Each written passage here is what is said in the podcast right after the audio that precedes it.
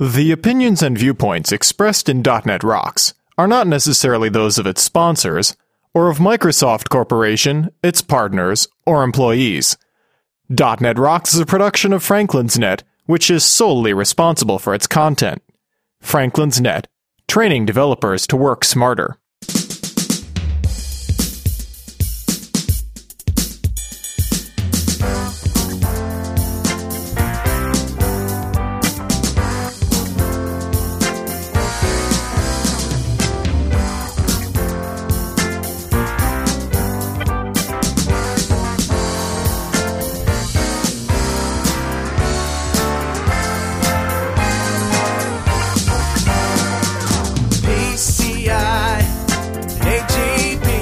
Rockheads. Quit gabbing with your entities and your Uncle T's and listen up.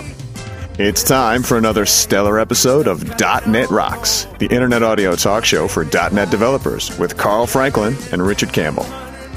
This is Lawrence Ryan, here to announce show number 276 with guest Mike Griffin, recorded live Monday, September 24th, 2007. .NET Rocks is brought to you by Franklin's Net, training developers to work smarter, and now bringing world-class expert-led training in C Sharp, ASP.NET, VB.NET, SharePoint, BizTalk, Team System, and Workflow Foundation on-site to your development team. Details online at www.franklins.net. Support is also provided by Telerik, combining the best in Windows Forms and ASP.NET controls with first class customer service. Online at www.telerik.com. And by Code Magazine, the leading independent magazine for .NET developers. Online at www.code-magazine.com. And now, the man who thinks they should call it the I don't phone, Carl Franklin. Thank you very much, and welcome back to .NET Rocks. It's Carl Franklin, Richard Campbell here. Hi, Richard. Hello, sir. I'm doing fine. How are you? I am just fine and ready for another fantastic show. And getting ready for our trip to Bulgaria, which should be a lot of fun. We're going to Yeah. learn to uh, relearn how to drink rakia and say "mamka mu," which means "oh shit." It was our toast du jour when we were there last year. Yep, I always got good stares in the bar when we toast. Hey, let's get into it with Better Know a Framework, shall we? All right, what do you got for me?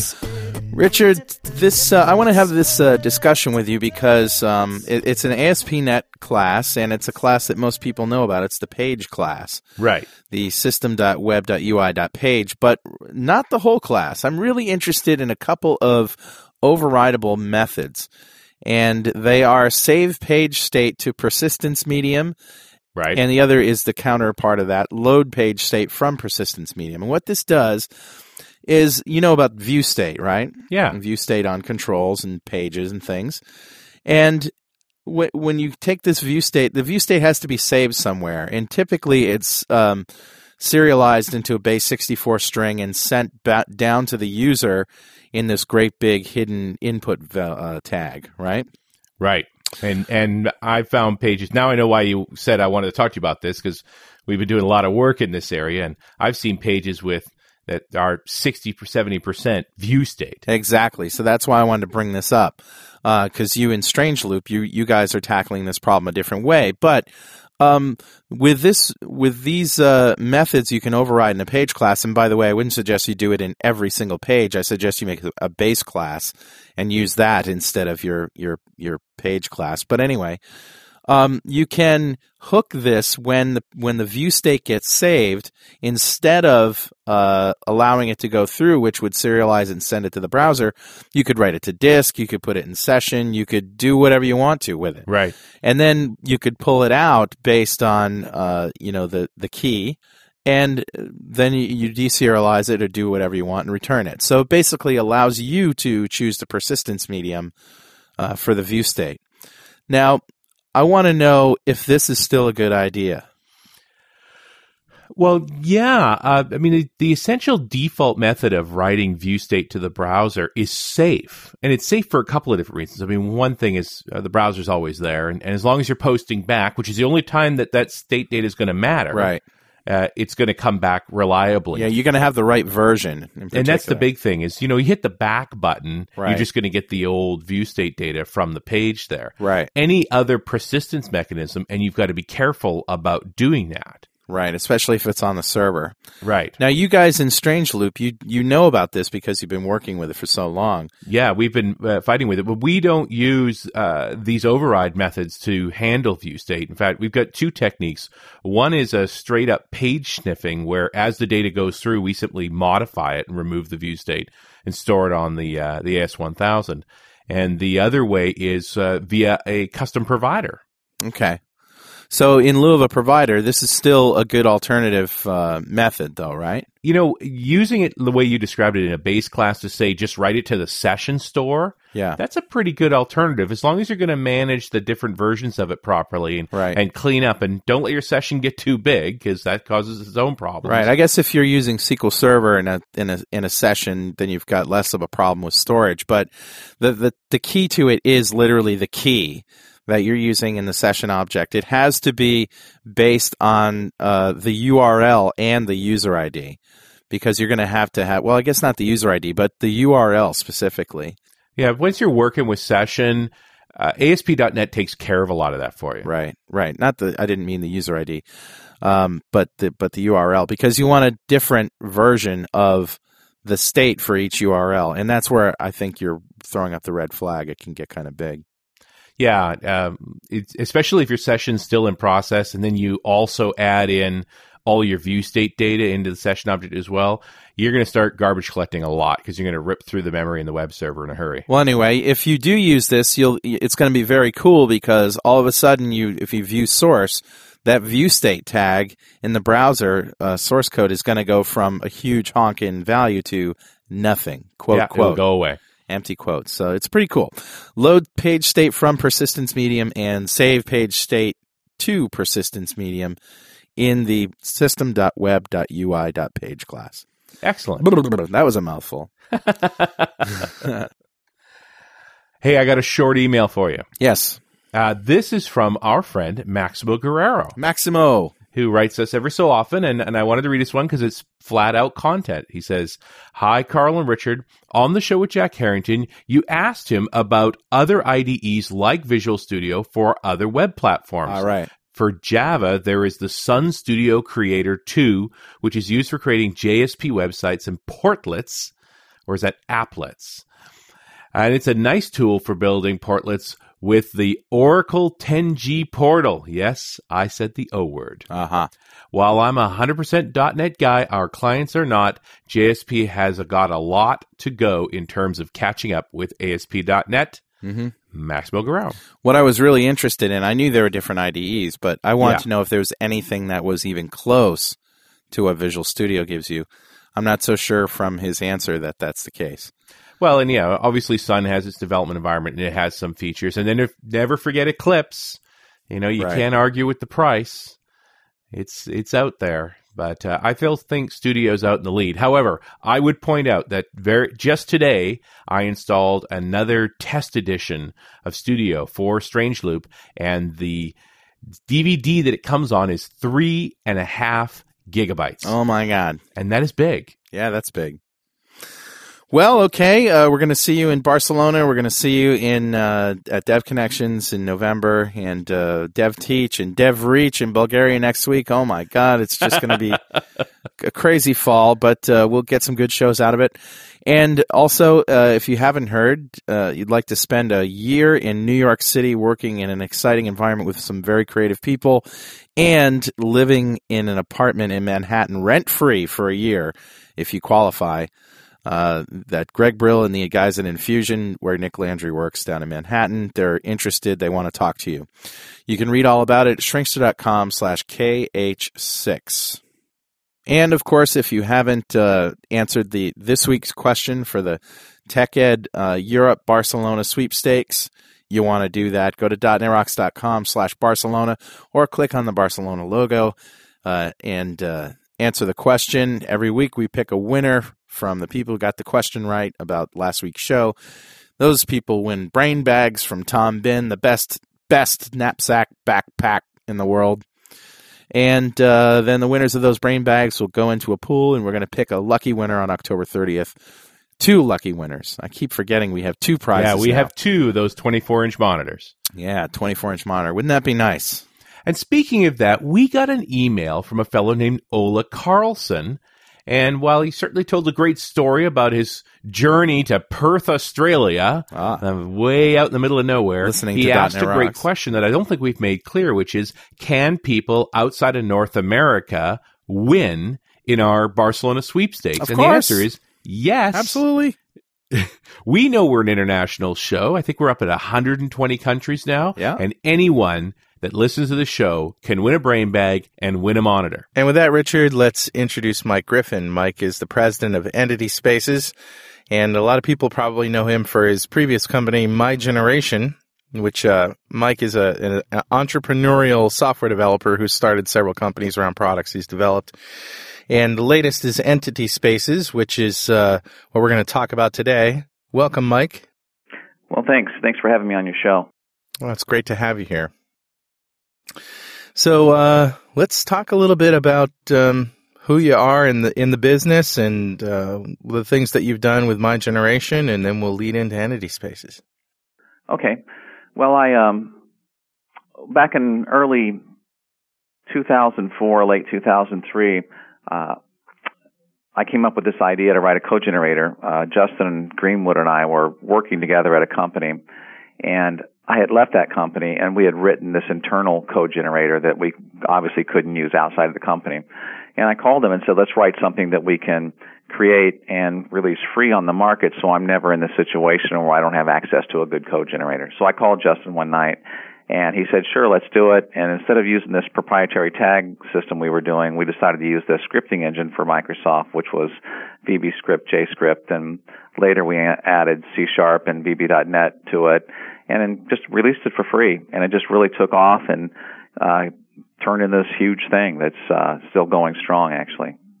Yeah, MyGeneration is up there on the list of code generators at codegeneration.net. Always been a very popular choice. I think it's in the .NET cal- category on uh, download.com. It's our number two download of all time. So I ran across your name in looking into code generation because the listeners were asking about more code generation discussion. And uh, Entity Space, I guess, is off on the side of that a little bit. But uh, I don't. How did you get into code generation and uh, your sort of interest around that? Because people fall on either side of this camp. Yeah, you know, I I was always kind of a technical lead uh, on most projects I was working on. It was typical, uh, you know, even back in COM and ADO, we were doing building applications on top of SQL Server database.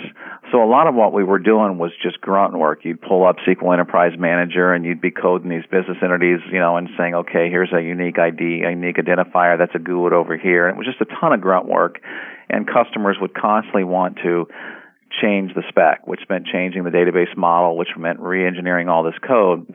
And a, a lot of the stuff I did was really just to do it quickly was to create VB, uh, simple VB apps that would point to a table and generate the stored procedures and, uh, all the properties and we'd copy and paste those into our business entities and stuff. And at least we could absorb change that way. So really I kind of got into it as really a survival mechanism as I'm the team lead. We need to pull this project off in a certain amount of time. How can we, you know, eliminate all this grunt work? And, and so code, code generation kind of, I had been doing it, but not in a form that like MyGeneration is. It was more of a here's a custom application we've written that will reverse engineer uh, stuff from the database schema. So that's kind of how I got into it, and eventually that evolved into a more advanced code generator, and then another code generator after that, which was MyGeneration. Well, let's talk about EntitySpaces, which is really what we're here to talk about. Um, tell us about this product. Is it a commercial product, first of all? Yeah, EntitySpaces uh, basically came into existence in January of 2006. Uh, we we formed the company and then we released our first release uh, March 31st, 2006. But it is a commercial offering. We've changed our prices. It's uh, the developer is 149. It's it's sold per developer seat, and the source is, I believe it's 499. Uh, so we offer the source too if some people want that. And there's of course a trial version, right? Yeah, we have a free trial version, and there's no download required at all to that. We're trying to, you know, put it in as many people's hands as we we possibly can. Uh, some of the features of Entity Spaces, it's it's pretty unique. It what it does is it's it it, re, it reverse engineers your business objects from your database schema uh, using MyGeneration, and uh, it's binary independent, meaning that you can reverse engineer a SQL Server application from your SQL Server schema and create that same schema in MySQL or Oracle or VistaDB, PostgreSQL Access, and that same exact binary will run on all those different systems. So hmm. it, it, it has some pretty cool features. Also, uh, something that's really nice is you can decide to use stored procedures or not stored procedures and just change that in your config file, and you don't have to change any code. So if you want to use uh, add, insert, update, and a few other stored procedures for your CRUD operations, you can easily uh, run our template that generates those, add them to your database, and toggle the uh, the mode in our config settings to be stored proc or dynamic query. So we we'll we'll build it for you, you know, on the fly, or we we'll we'll hit your stored procedures. That's pretty cool that you mentioned that because that's been a, a, a big issue with ORMs in general. I think. Yeah. You know, a lot of people can't get past the idea that uh, it's actually more beneficial if they're using parameterized SQL in the code rather than stored procs. Yeah, we do a lot of dynamic queries. As a matter of fact, we have a real powerful dynamic query API that is, if you hit our blog, you can see it's it's very similar to LINQ. It's actually very similar to what you're used to doing in just straight SQL. Select from this, interjoin that, where this equals that, order by, group by, and then select dot load. And so it works pretty good. Uh, and that's all built dynamically, you know, and you, you just do it via an IntelliSense. And the nice thing about that also is that those queries also will run against, uh, all those databases. You never are dealing with you know, MySQL uses a, a question mark and SQL uses an at sign and Oracle uses a colon. So you don't ever see any of these decorators or mm. any real, you don't even see Oracle client, SQL client. You never see any of that stuff in your code, yet you have access to all the underlying guts if you need to get there. Now, now you say you build this with IntelliSense, so you have objects that are building dynamic SQL for you with? Yeah, so when, when you say query dot select, and then eh, eh, there's a, a, dynamic query class generated. So you really, basically, you have an employees collection. Let's say you have an employee entity, so you have a collection full of entities. There's also a dynamic query class for that employees table. So you can say query dot select dot um, first name, comma last name, you know, close paren dot where, and then you can say last name dot like, you know, and give it open close paren. Wow. So the whole thing's fed to you via IntelliSense. You almost don't even know how to, you know, have to even think about it because it's it's very quick. I mean, it's fun to play with. Actually, I've been we've been adding some new features, and it's it's really going to improve people's productivity. Yeah, that's nice.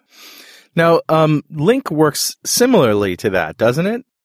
Yeah, LINQ is LINQ is very similar. Um, to, to what we're doing. They have a they have a different syntax than we do. Uh, it's a little. I played around with it quite a bit actually. Uh, I, I find our our syntax more intuitive, especially when we're doing uh, joining and stuff like that.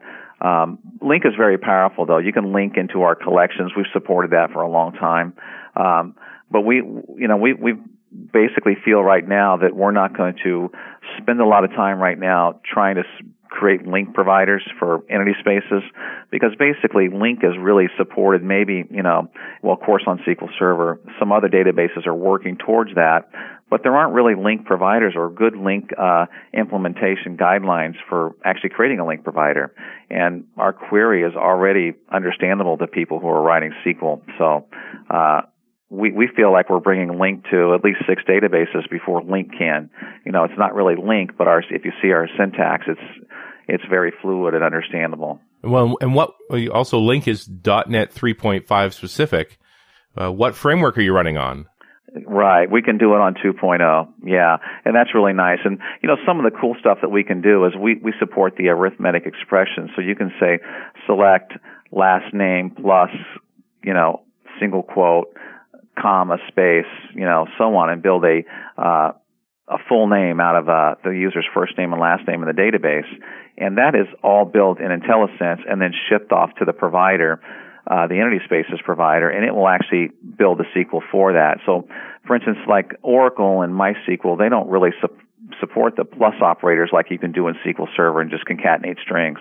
Well, we make it look as though you can do that so that MySQL folks and Oracle folks, we really hide a lot of the complexities. Like we're going to call the concat function uh, and build a string that way and so on down in the provider. And the nice thing about that is, is you can, again, you can run those queries against all these databases and they'll work. As a matter of fact, our uh, David, uh, my partners uh, in EntitySpaces are Scott Schechter and David Parsons, and David's been doing most of the NUnit test cases. We have a massive NUnit test suite we run against EntitySpaces, and the the cool thing is, is we kind of eat our own dog food. We have this a couple of different schemas, and one of them is a big foreign key hierarchical test database, Oh, nice. uh, and we run. Uh, all this code against all the databases we support, and it's the same exact binary. So we have a huge NUnit test suite that'll run against Oracle SQL, VistaDB, PostgreSQL, and it's the same exact binary code, just a different config file. So it's pretty, it's pretty cool stuff. When you actually see it done, there's a lot of power there.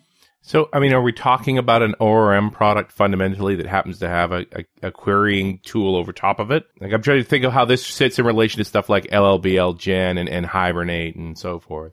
Right. Yeah, those are our competitors. I think by far we have the, the best query syntax. Now, what we don't do that some of those do, there are no XML files in, in uh, EntitySpaces. What we do is basically you point to a table, you reverse engineer uh, a business object for that. You can also point to a view.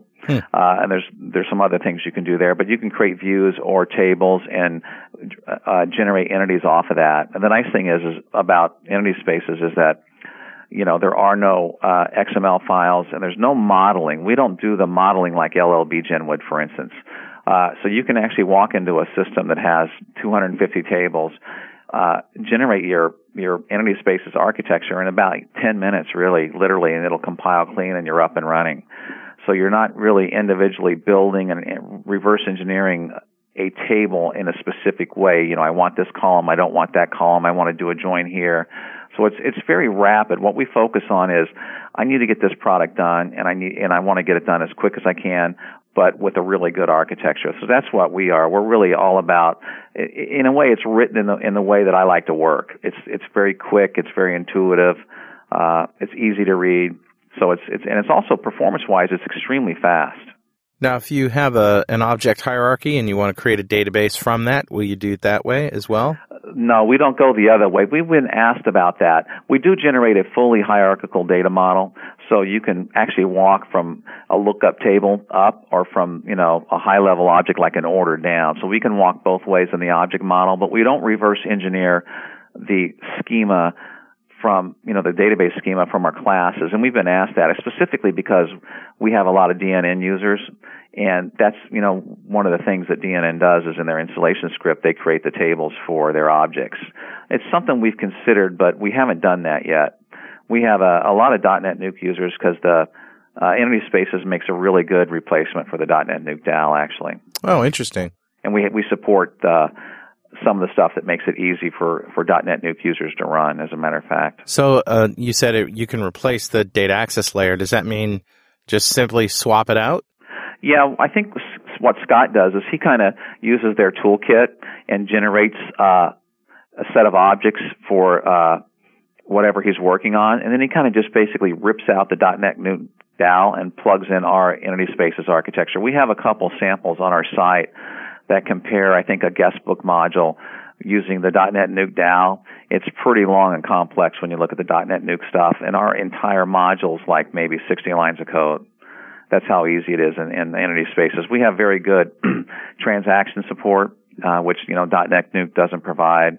All the dynamic query API stuff is is very useful, so they don't really have to create a lot of procs. As a matter of fact, that's one of the things I like about EntitySpaces is I don't have to stop and say, okay, I need to do X, Y, and Z and go build procs and go reverse engineer and stuff like that.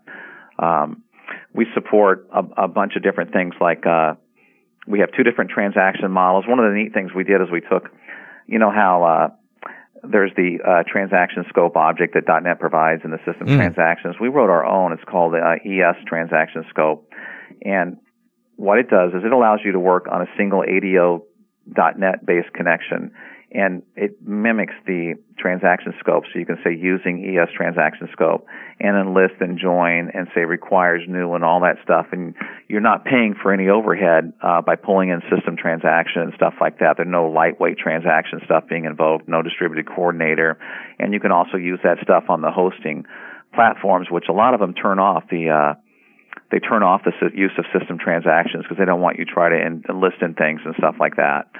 Uh, you know, we support medium trust mode, which which is a real nice plus. We run on the compact framework very well. Actually, we have a lot of mobile customers.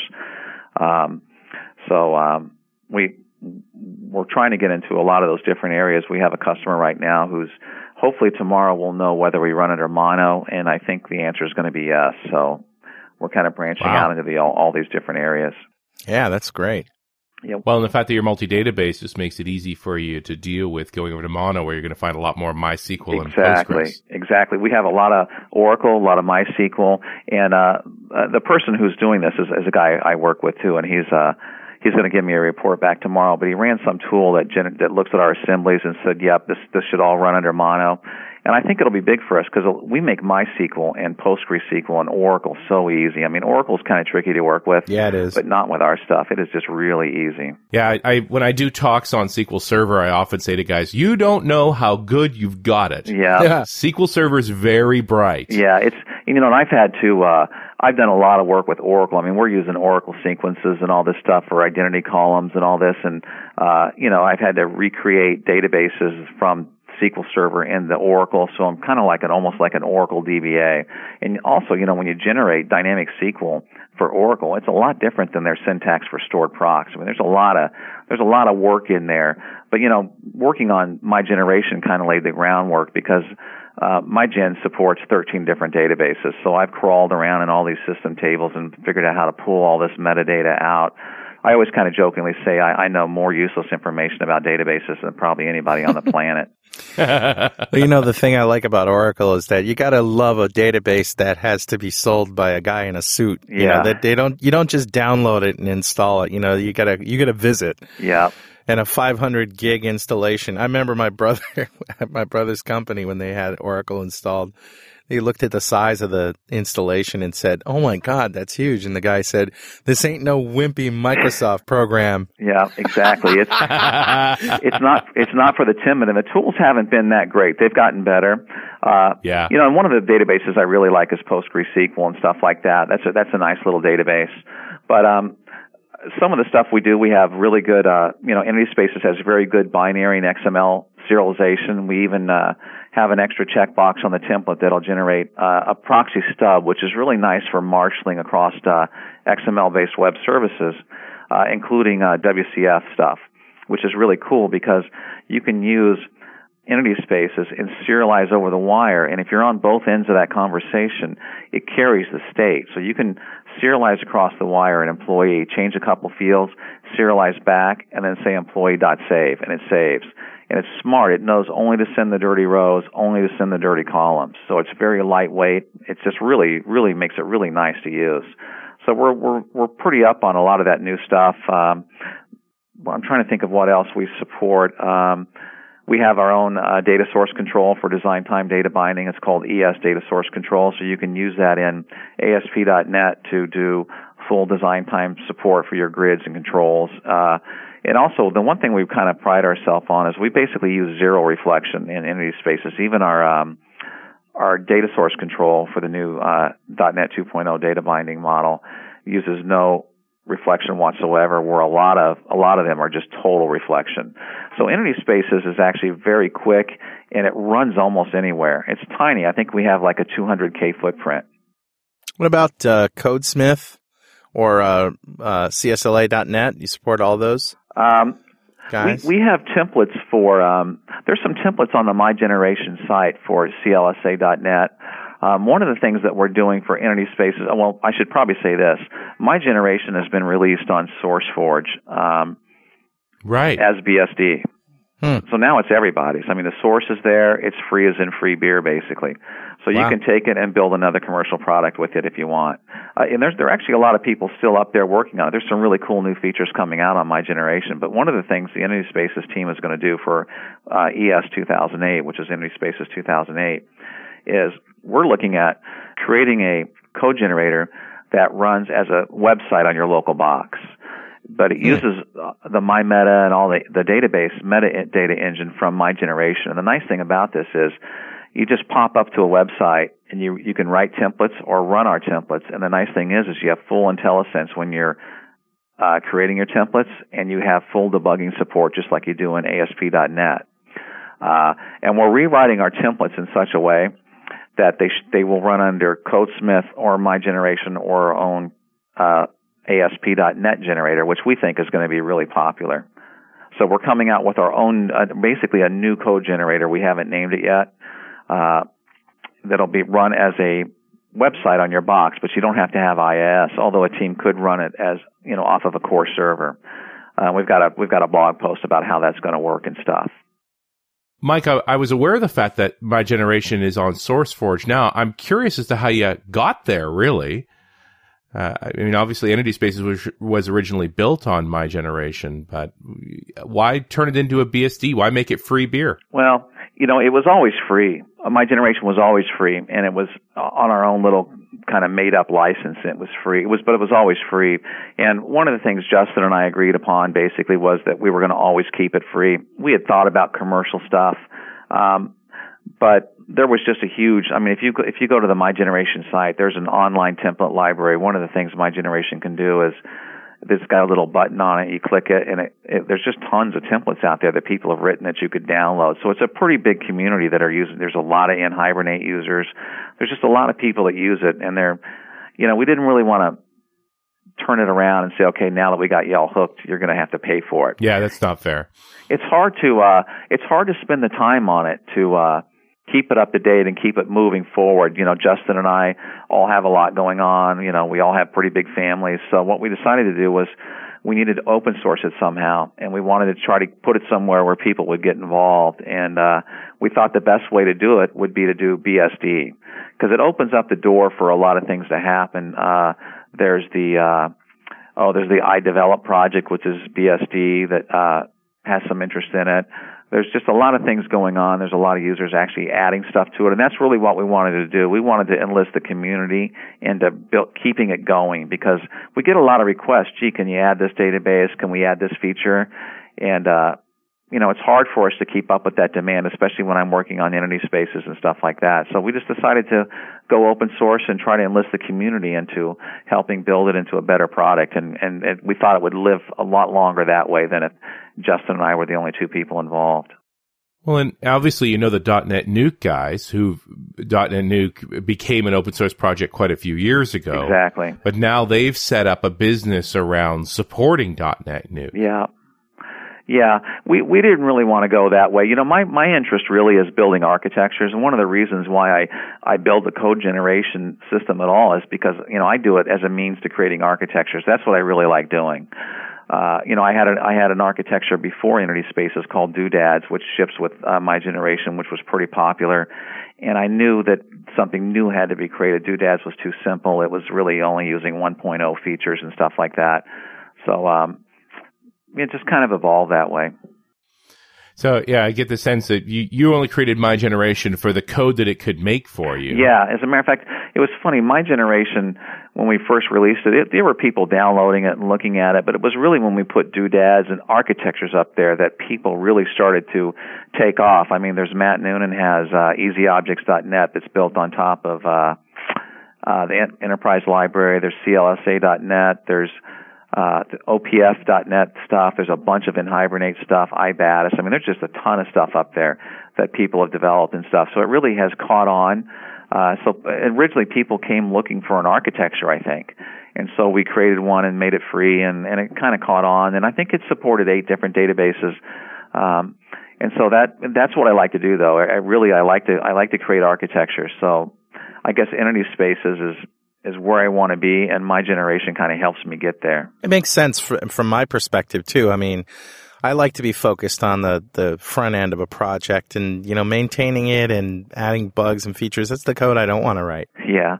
You know, the funny thing about uh, EntitySpaces is we generate some code, which are, we call it the generated classes, and then we have custom classes that inherit from those. So you never edit the custom or the generated code. You always edit the custom code. But the nice thing is because they're in separate classes, the only thing in the custom code is what you've actually written to get your product done. So we look at that as your your real business logic is in this these classes and the only thing that's in there is your real business logic. So there's not all the underlying infrastructure all intermixed and woven in with your code. So it really makes it nice to look at a class. And we're we're we're, we're we don't use the word DAO on EntitySpaces. You know, I, I left that whole kind of paradigm you know, seven or eight years ago. It's not really a DAO. We don't create a DAO and then create business objects. These are just business objects that you use right in your web pages to access your data. You can bind to them. You, you know, the, the API is simple. It's new and employee, employee first name equals Mike, employee dot save. That's how easy it is. And you use it right in your web page. Some people have tried to wrap it up, but they end up regretting it because it's just a waste of time. Yeah what Scott, my partners are, Scott is like, he works for Venexus. He's a, he's really a DotNetNuke expert. So we put the, and David had worked with me on Doodads and MyGeneration stuff, and Scott was a, a, a MyGeneration fan. So when I put EntitySpaces together, you know, we, we, we really, really wanted to go after the DotNetNuke, uh, DAL area. We wanted to create a provider independent system and really just the best and easiest to use architecture out there.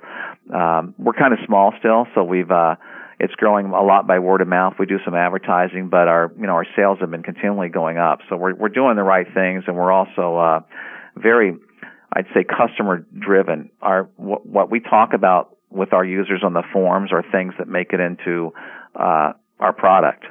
So we're always creating things, and, and the the releases that we do are really product driven. Uh, our folks can reach us and talk to us, and we have really good forum support. So uh, we, we really feel like you know that our users are getting the features that they want. That's why we're not, for instance, that's why we're not doing a LINQ provider. We don't have tons of people on the forum saying, "Gee, I want the LINQ syntax." It's been brought up a few times, but our new syntax is so good. There's just no reason to do that at this point. Yeah, and and 3.5 sh- hasn't shipped yet. You're not going to get big demand until people are doing work in it. Exactly. And you know, we're we're watching some people that are messing around with LINQ and stuff and we just don't think it's worth it right now. You know, we've got a year to add other features before we get the LINQ, we think. Um so we're we're kind of holding off on that and there's you know, there's not LINQ around for all these, you know, .NET data providers that we're using. So uh we're we're really focused on making the depth of EntitySpaces a lot deeper and also reaching out. We, the mobile, you know, EntitySpaces works very well in the mobile environment. We've got some blog posts about that. It also, uh, works very well under DotNetNuke, and we have a lot of people using that. So we're we're really interested in this Mono support, you know, especially with Novell getting behind Mono and stuff. We think that could be a good area for us as well. I'm I'm kind of fascinated by your connection to .NET Nuke. Like the idea that you would go into DNN and replace its data access layer I'm just trying to think now if DNN has support for other databases. No, you know, this was uh, maybe I shouldn't even talk about this, but oh yeah, oh yeah, you should, you should. if you know, I always said this: if DotNetNuke was using any spaces, DotNetNuke would be running on PostgreSQL, Oracle, VistaDB, MySQL, you know, yeah. Access. It would be running on all, all these databases. That was kind of our goal. We kind of hoped that they would take an interest, but our model really conflicts with them. They're BSD, we're not BSD. Um, right. Yeah. And we, you know, we know some members on the core. Uh, that we've talked to and stuff about that. And it's just a shame that, you know, the DAL is really bad in DotNetNuke and, and they've been talking about revamping it and stuff like that. There's been an ongoing debate for years and I, I always kind of thought maybe now that they've moved to Redmond and stuff that maybe it's going to be the entity framework. I don't know what their DAL is going to be.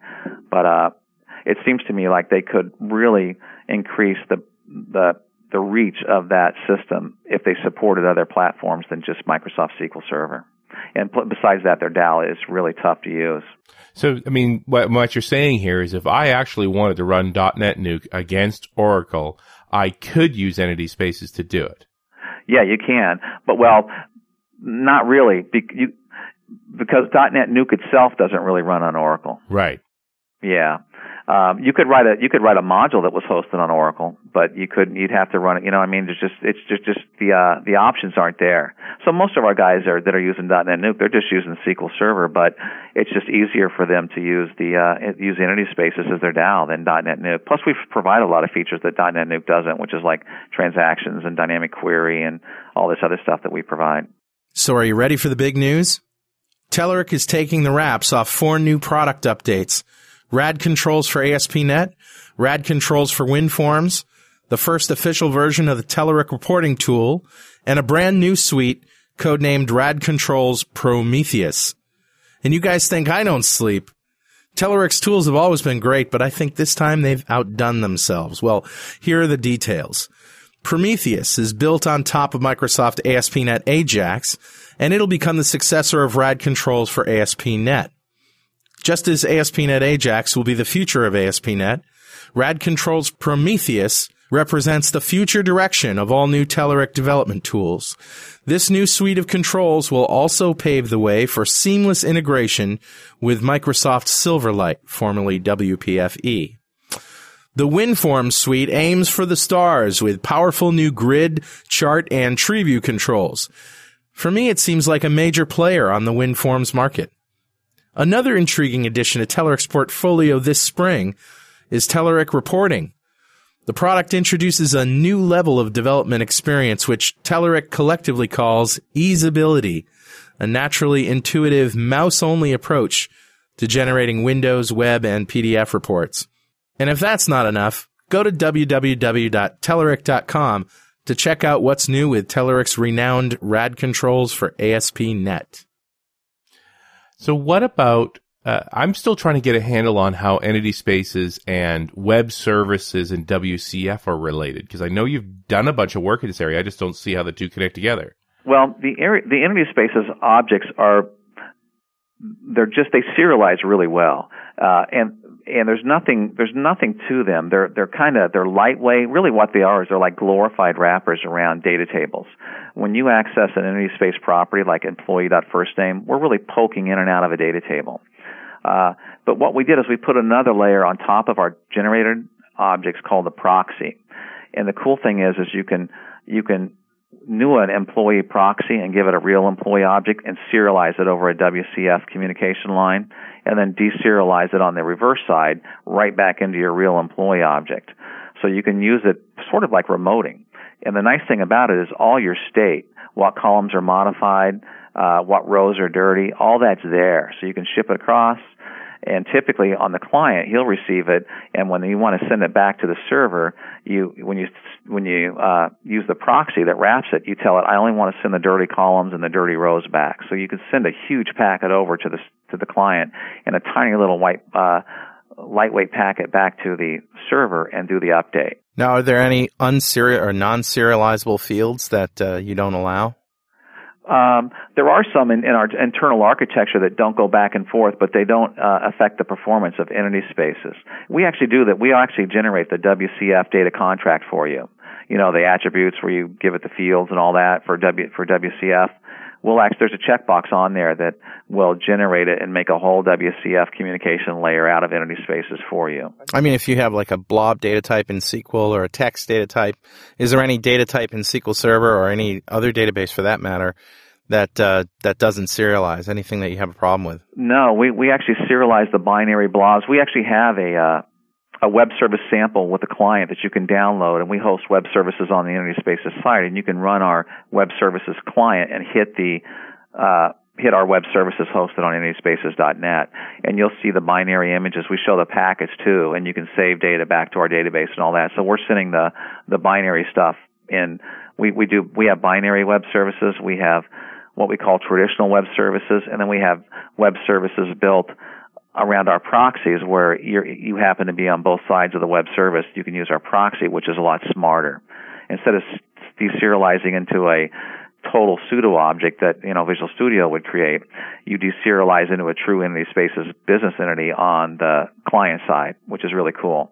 And then you can you can change it, save it, you know, do this, and then serialize it back across the wire and commit it, and it knows whether it's modified, updated, deleted, and all the columns you change and stuff. So it's pretty sophisticated. We have really good, I think, WCF support, We have people using XAML too, uh, and that's why one of the the, the the new uh, features coming out in this next release are all this new query syntax that we've kind of spoken about, and then hierarchical data binding and hierarchical serialization. We have the hierarchical object model, but we currently don't serialize it or allow you to bind to it hierarchically. So those are those are uh, the features we'll be rolling in over the next couple of weeks, and that will be our next release. All this new dynamic query syntax and hierarchical data binding and serialization. That's just extensions of 2007. That's not necessarily 2008. Yeah, 2008 is going to be really centered around a whole new code generation model with a bunch of new features. We use a tracking system. We have a bunch of features that we want to add, um, and we'll probably at that point be shipping .NET, you know, 3.5 versions and 2.0 versions of EntitySpaces. Uh, and we're going to do a lot of stuff to get, get into the mobile area as well. But it'll really be centered around what we're going to try to do is create a whole community around EntitySpaces. So we're going to have this ASP.NET code generation system, which really you can you can people know how to code ASP.NET sites, and they're just you know it's so easy if you see it done. You've got you're going to be using IntelliSense. You've got the MyMeta stuff, which is going to feed you, like spoon feeds you when you're accessing the metadata. You're going to be able to create templates. You're just going to use the, you know, ASP.NET literal tags to toggle in and out of code and, and literal content like you would any other ASP.NET site. Yet you can create these really cool EntitySpaces add-in features. The nice thing is, is we're able to put that website on an EI or an IE control in a thick client app. So you can run this website in a thick client app that we provide that does all this other cool stuff, which is pull down uh, EntitySpaces uh, templates written by third parties. So we're going to basically be creating a whole community around EntitySpaces where users can create and extend EntitySpaces and share templates and customizations. And uh, even we're going to even open up uh, the ability to write third-party providers. So if someone wants a SQLite provider for EntitySpaces, and you know we're not interested in doing it because there's just no market there, well, somebody can go and create one because we'll, we're going to we're going to give away one of our providers, the source, to show people how to do it. And it's pretty easy. Has anyone ever asked you about SharePoint integration? We've actually had some people talk about that and some uh, membership stuff. Yeah, you know, I think SharePoint could be a really good use for EntitySpaces, just like we, we run as the DotNetNuke DAO. I would definitely, if I was doing SharePoint, I'd want to use the EntitySpaces for my all my data access work. Interesting. Now, uh, we were talking a little bit before the recording started about uh, LINQ, and you had an opportunity to to to look pretty deeply into it, and um, I, you'd be a good guy to to give a qualified opinion.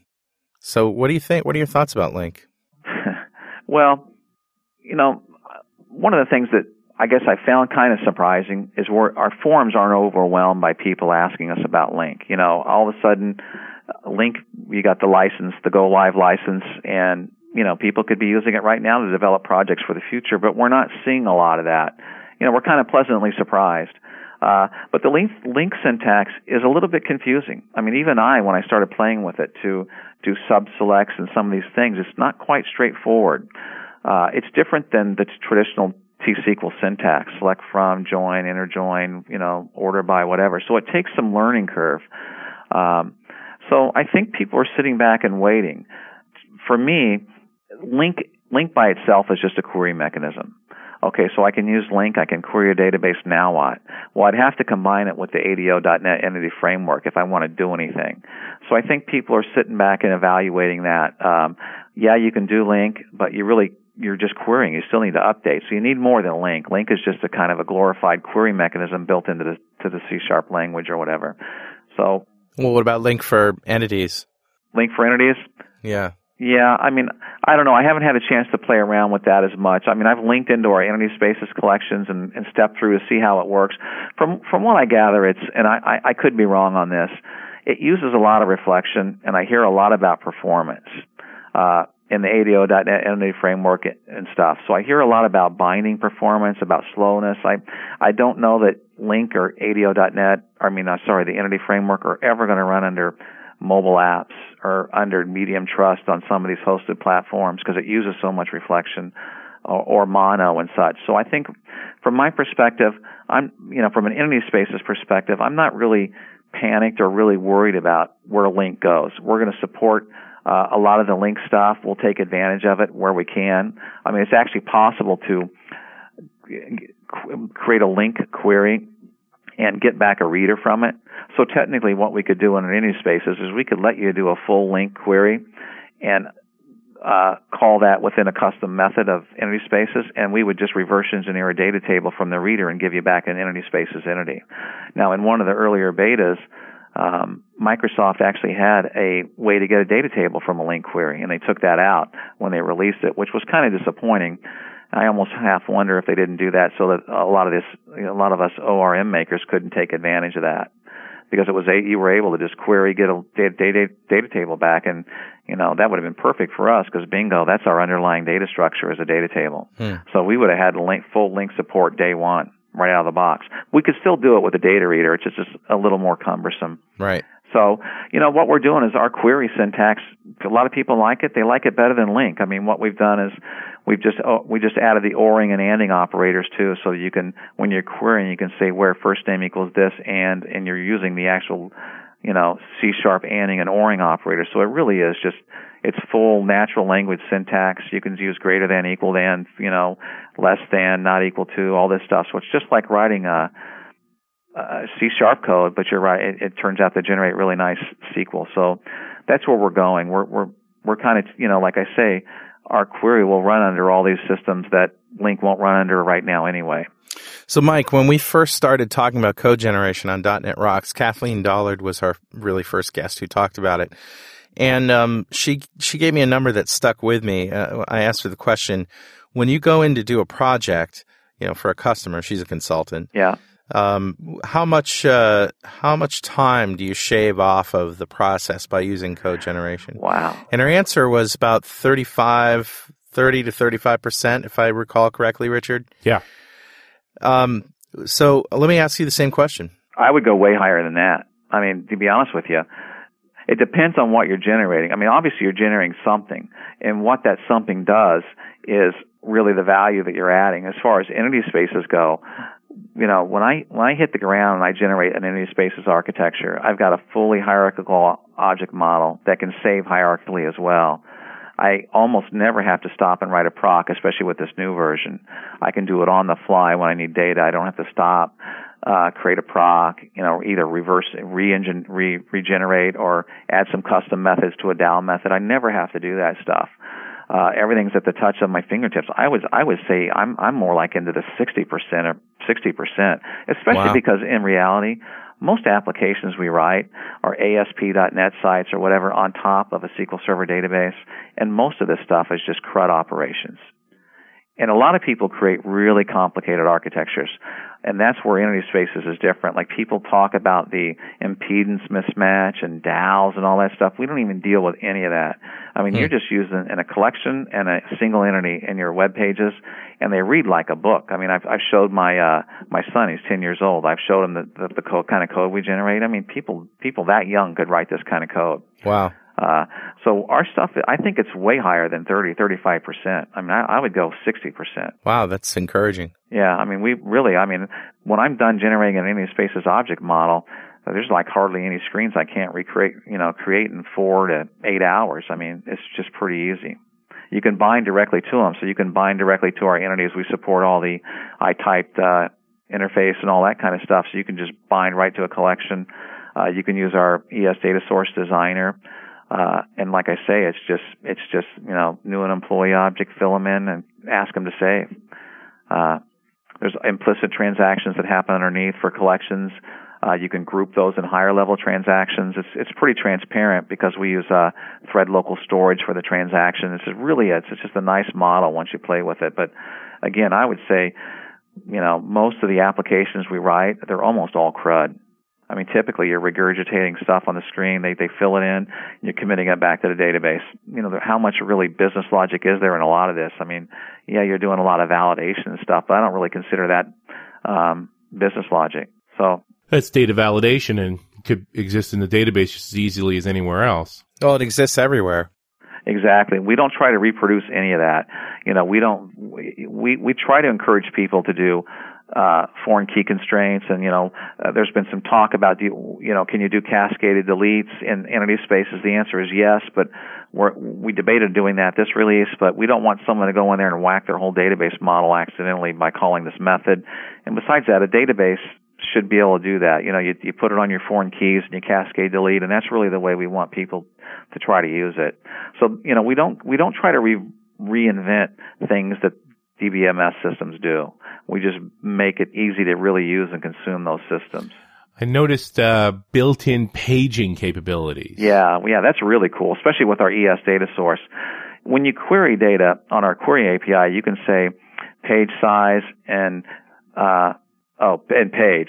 You can say I want page 10 and I want the page size of 30.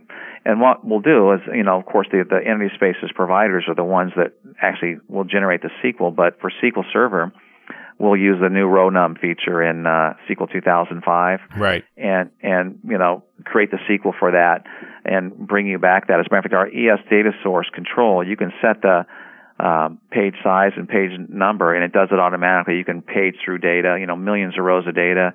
And the nice thing is, is you're not really bringing back all those millions of rows to SQL Server and then spitting 20 out to the client. We're only bringing back the 20 from SQL Server. And I think we support, yeah, Oracle supports it. Uh, MySQL supports it.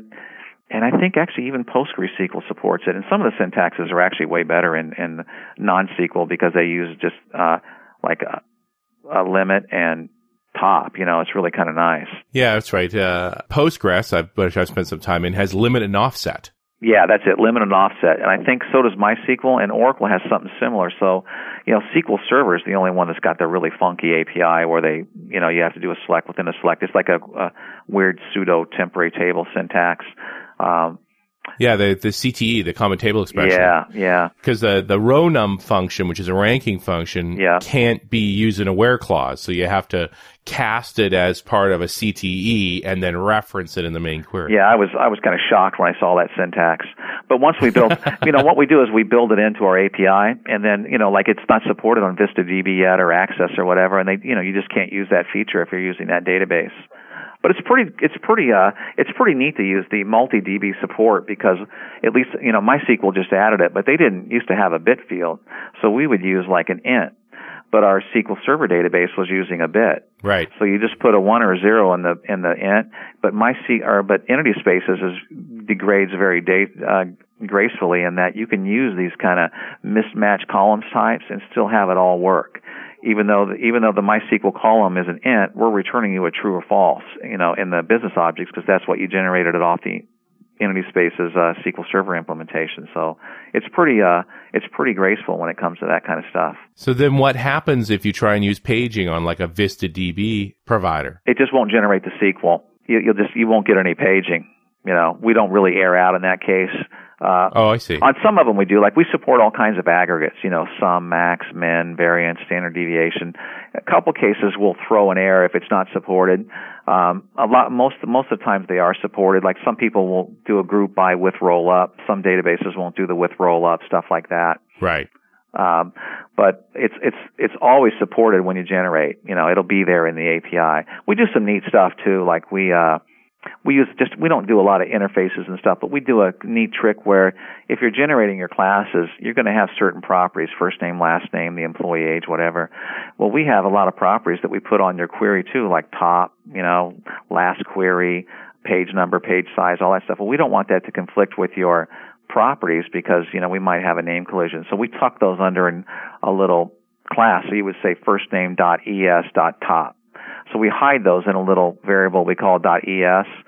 So it's kind of nice. It's really just a, a nested class that actually points back to the parent class, but you can't see those properties. It's kind of a nice trick so we never have collisions with name stuff.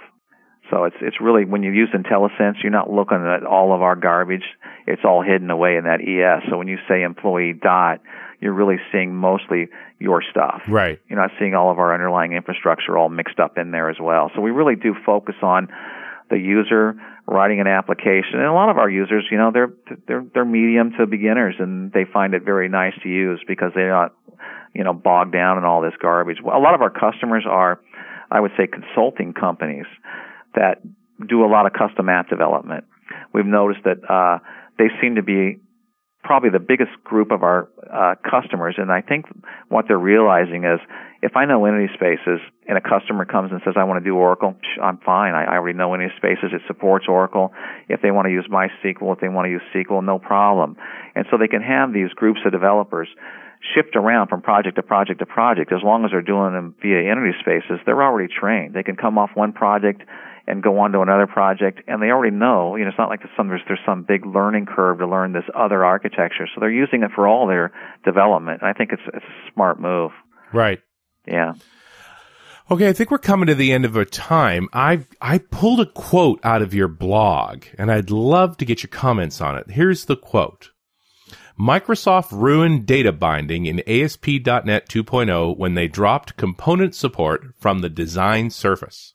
Yeah, that was a really good blog post, and it was after like three days of playing around with uh, some of this binding. What happened is, if you support the itype list in .NET 1.0, it's basically an interface. When you go to bind, uh, .NET will, you know, the, the grid or whatever will ask you for all your properties, and you feed it back all these properties, and voila, it binds. Well, um, when 2.0 came out, Microsoft said, "Gee, you know what? We can't support that anymore because we can't make it work." It was just too hard and you know with people would toggle from design to code mode we we would lose code and screw up and basically be unable to save your page.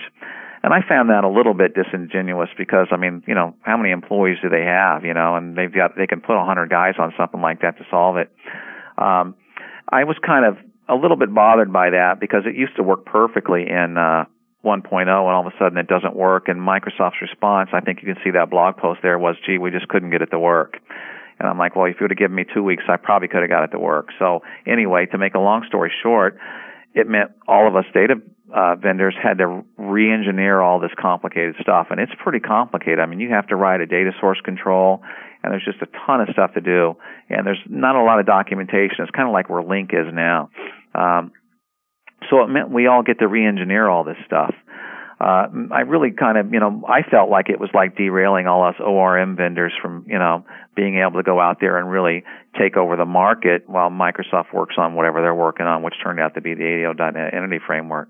So I got a lot of comments on that. Um, but it really was kind of strange how they invented this other model. You do like the ADO.NET binding model 2.0 better, though, don't you? I mean, it is a better binding model for the developer. Well, yeah, it, it is very powerful, I think. Um, but the old one worked just as well. I mean, I'm not so sure I believe that. But it, and I think the real issue here is it's a breaking change going forward. Like that's completely against Microsoft's policy. That I agree with. yeah, and you I know, the old the old system worked just fine. I mean, there's there, I don't know how much No, new stuff didn't. you can do. It- uh, in it the- really didn't. in the new model. I mean, Now there was there was plenty of ho- horrible things about the old model. Yeah, I mean, but the thing is, is it worked, and all of a sudden we we go to 2.0 and none of this works. Now the funny thing is, is it does work in WinForms. The old stuff works in WinForms just fine, just not in the ASP.NET. So we had to re-engineer all that stuff. Uh, you know, at the same time they did all this stuff and had all this hierarchical support. They took, uh, you know, they took hierarchical data binding out of their grids and stuff.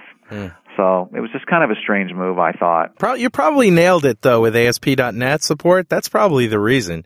It's because they couldn't do binding in ASP.NET without changing it. Because Yeah. ASP.NET obviously was taken off, you know, big time at the time. Yeah, yeah.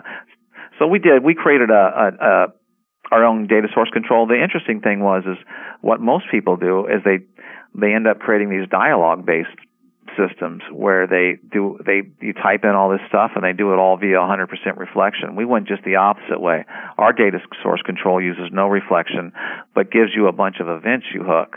So when you want to uh you know, we don't ask you for your business entity name and string and then use uh reflection to create that object and call load all on it. What we do is we give you an instead of on the ES select event or on the select event, we actually give you an event that goes in your page and you load the you load the code and on the you give us the the data.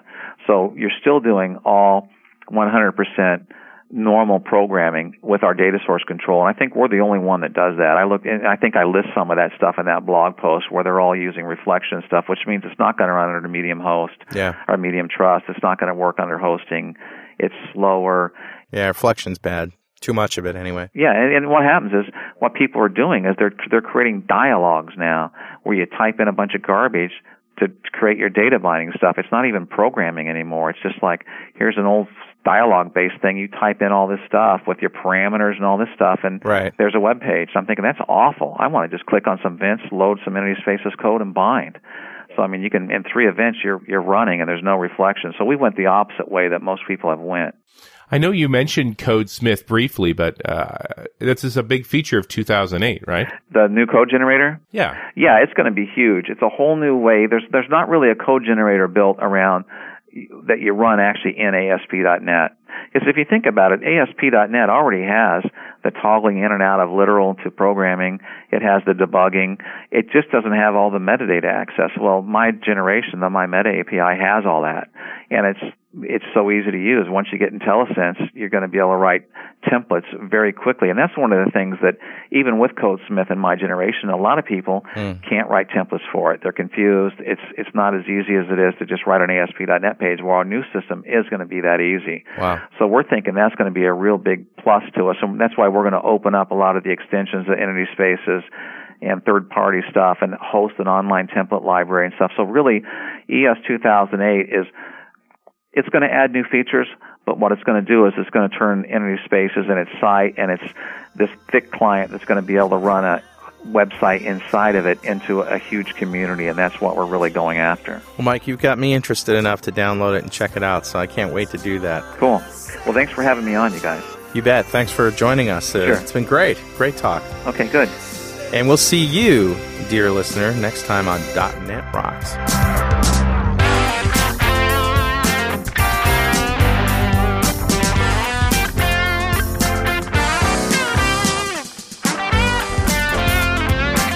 .NET Rocks is recorded and produced by Pwop Productions, providing professional audio, audio mastering, video, post-production, and podcasting services.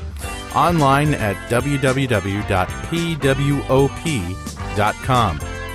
.NET Rocks is a production of Franklin's Net, training developers to work smarter and offering custom on-site classes in Microsoft development technology with expert developers online at www.franklins.net. For more .NET Rocks episodes and to subscribe to the podcast feeds, go to our website at www.dotnetrocks.com. Got transmitter by the FCC. Yes, I'm a